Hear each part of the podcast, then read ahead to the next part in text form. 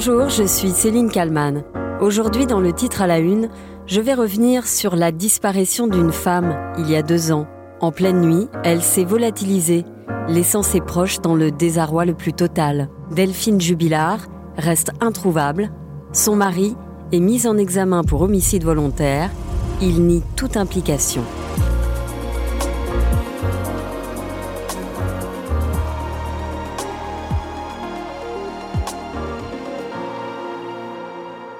Nous sommes presque 2 ans, jour pour jour, après la disparition de Delphine Jubillar.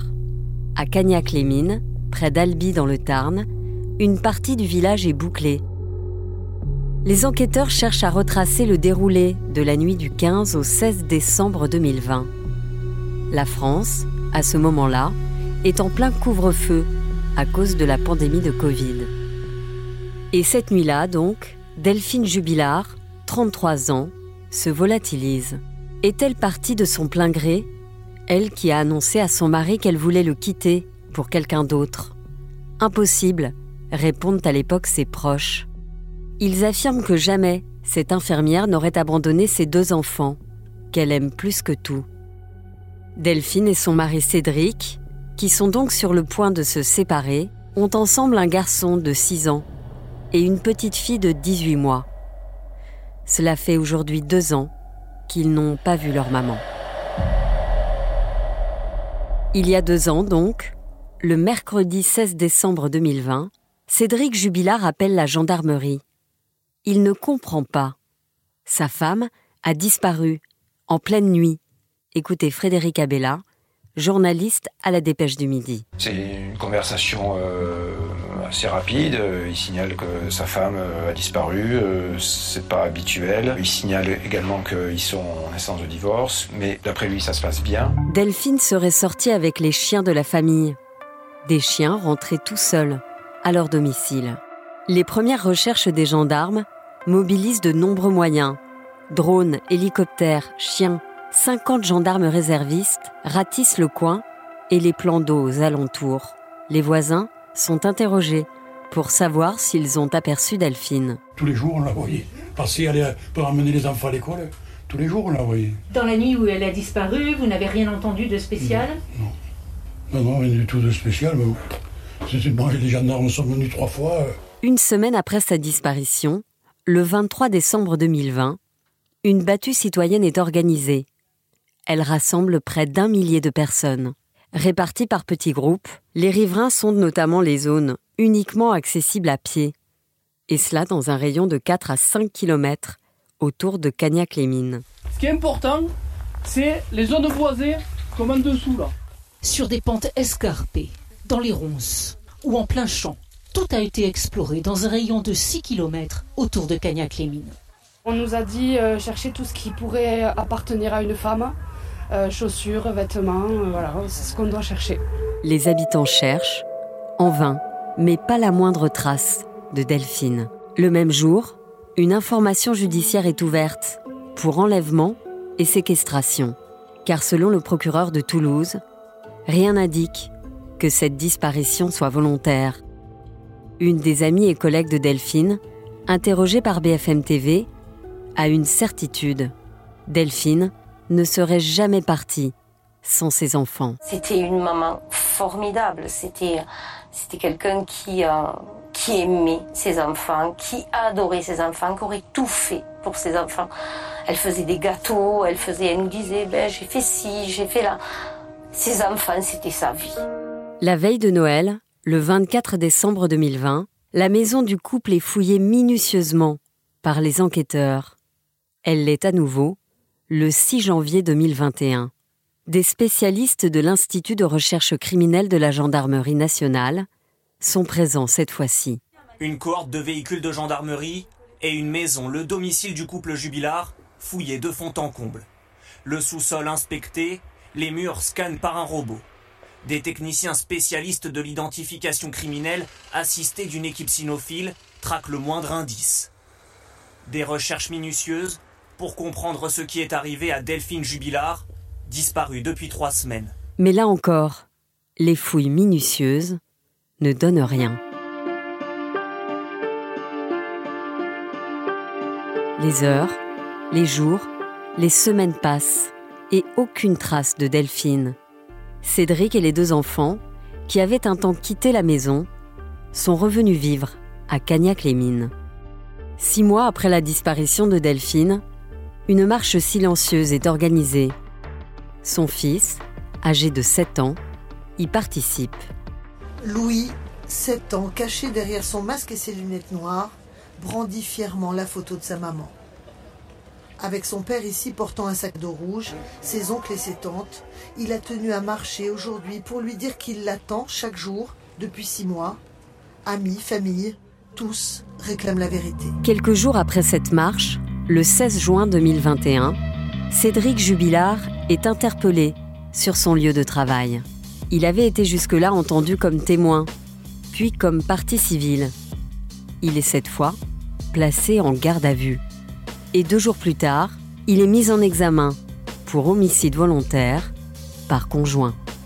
Cédric Jubillar est incarcéré à la maison d'arrêt de Seyce, au sud de Toulouse. Il est désormais le suspect numéro 1 dans la disparition de Delphine. La piste du scénario d'une dispute est avancée par le procureur de la République de Toulouse, qui s'exprime pour la première fois. Son fils, âgé de 6 ans, qui a été entendu, a fait des déclarations, selon lesquelles, vers 23h, lorsqu'il va se coucher, après avoir fait un câlin à sa mère, il entend entrer dans sa chambre, alors qu'il est réveillé, une violente dispute entre les parents. Une paire de lunettes abîmées de Delphine a aussi été retrouvée par les enquêteurs. Et cette nuit-là, des cris de femmes ont retenti, selon des voisines, sorties fumer une cigarette, peu après 23h. Alors comment expliquer tous ces faisceaux d'indices ? Cédric Jubillar, calme et déterminé, va nier son implication devant le juge, qui révèle des incohérences et des déclarations parfois même mensongères. Un seul exemple, le contexte de séparation de Cédric Jubillar et sa femme. Au début de l'enquête, Cédric Jubillar a indiqué qu'il ignorait que sa femme souhaitait le quitter, qu'il ignorait l'existence d'un amant et a même décrit une séparation sereine. Aujourd'hui, il reconnaît l'avoir brutalisée, avoir été intrusif avec elle, allant jusqu'à surveiller ses comptes bancaires et même allant jusqu'à la géolocaliser. Les enfants de Delphine Jubillar ont été placés chez la sœur de celle-ci. Cédric, lui, a demandé à plusieurs reprises sa remise en liberté, à chaque fois refusée. Delphine Jubillar reste introuvable et aucune scène de crime n'a été identifiée. Bonjour Brice Vidal. Bonjour. Vous êtes rédacteur en chef à 100% Radio, c'est une radio régionale du sud de la France. Brice, vous avez assisté à la reconstitution de la nuit de la disparition de Delphine Jubillar à Cagnac-les-Mines. Ça s'est passé notamment au domicile du couple. Cédric Jubillar, il a été extrait de sa cellule pour y participer. Est-ce que d'abord ça a vraiment duré toute la nuit et est-ce que ça a été fait en temps réel ?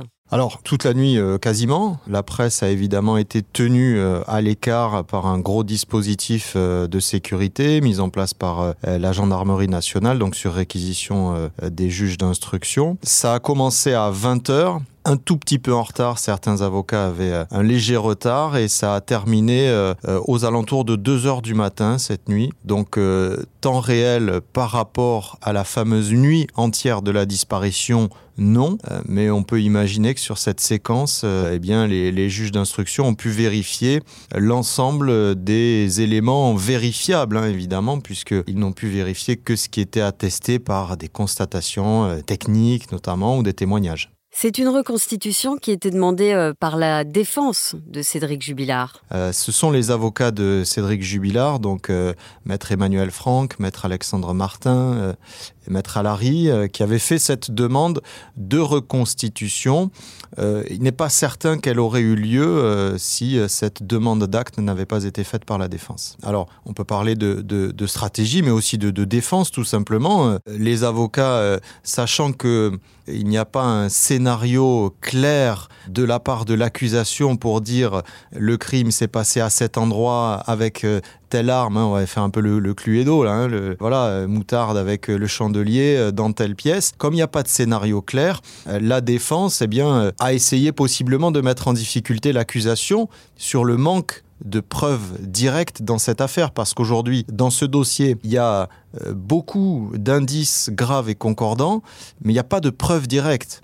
C'est ça qui manque. Et c'est sur ça qu'appuie la défense depuis le début, depuis le 18 juin 2021, date de l'incarcération, de la mise en examen de Cédric Jubillar. La défense insiste là-dessus. Est-ce qu'on sait, même si ça a été très secret, est-ce qu'on sait comment s'est comporté Cédric Jubillar lors de cette reconstitution ?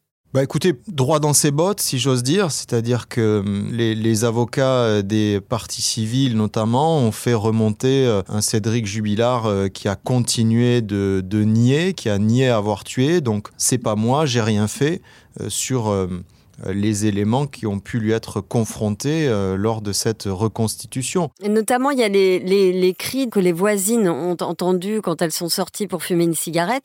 Ces cris-là, on les a entendus résonner à Cagnac-les-Mines, une nouvelle fois.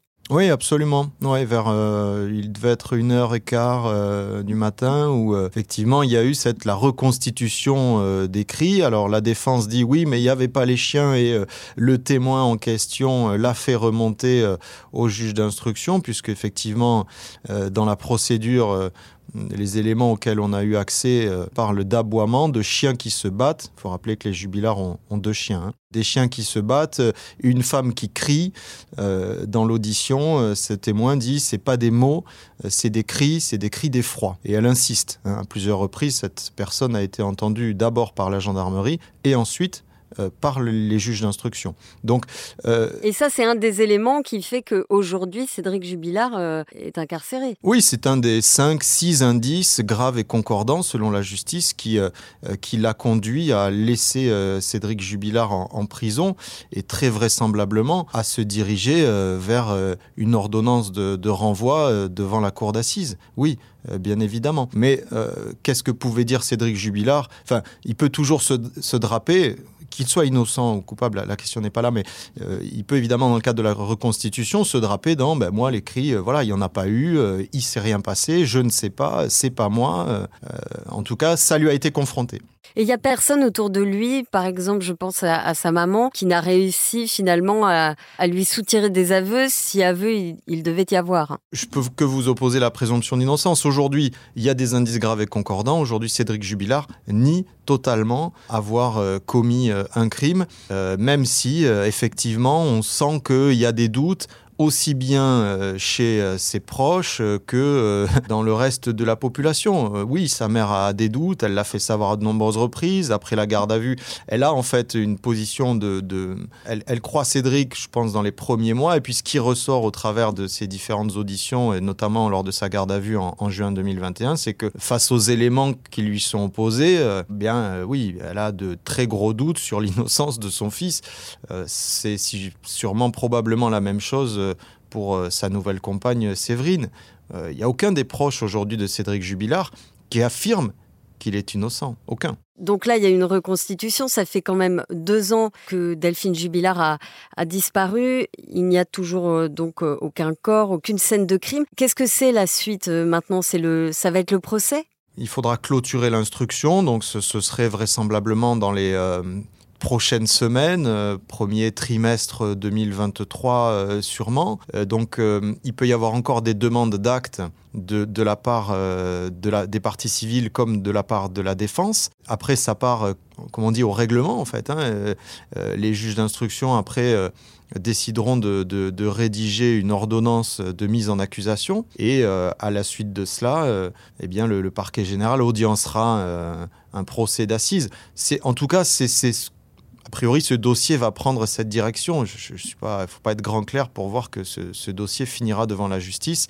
On ne garde pas en prison un individu pendant 1 an et demi pour finalement aboutir à un non-lieu et dire qu'il n'y a pas assez de charges. Ça me semble peu probable. On n'a pas laissé Cédric Jubillar en prison uniquement parce que des actes d'enquête devaient être menés. On a laissé Cédric Jubillar en prison, la justice l'a laissé en prison parce qu'il y a des indices graves et concordants, estime-t-elle. Et vous l'avez dit, il est présumé innocent, donc il est quand même en détention provisoire. Est-ce qu'il a pu voir ses enfants depuis qu'il est incarcéré ? Il a assez peu de relations avec ses enfants. Alors, il faudrait peut-être poser la question à la défense, à ses avocats. Jusqu'à il y a quelques mois, Cédric Jubillar prenait assez peu de nouvelles de ce que l'on m'a expliqué de ses enfants, et notamment du petit Louis. Alors, Elia, elle avait 18 mois au moment de la disparition de sa mère. Louis avait 6 ans. Donc, faites le calcul, c'est des enfants qui grandissent et qui n'ont que très très peu de rapport avec leur père. On pense à des courriers, mais ils ne seraient pas nombreux, on va dire. Ils ne seraient pas nombreux, les courriers du père vers les enfants. Je vous remercie beaucoup, Brice Vidal, d'avoir répondu à mes questions pour le titre à la une. Merci à vous. Merci à Sophie Perroguet pour le montage de cet épisode. Et pour ne manquer aucun titre à la une, abonnez-vous et n'oubliez pas non plus de laisser un commentaire sur les plateformes de podcast. À demain pour un nouveau titre à la une.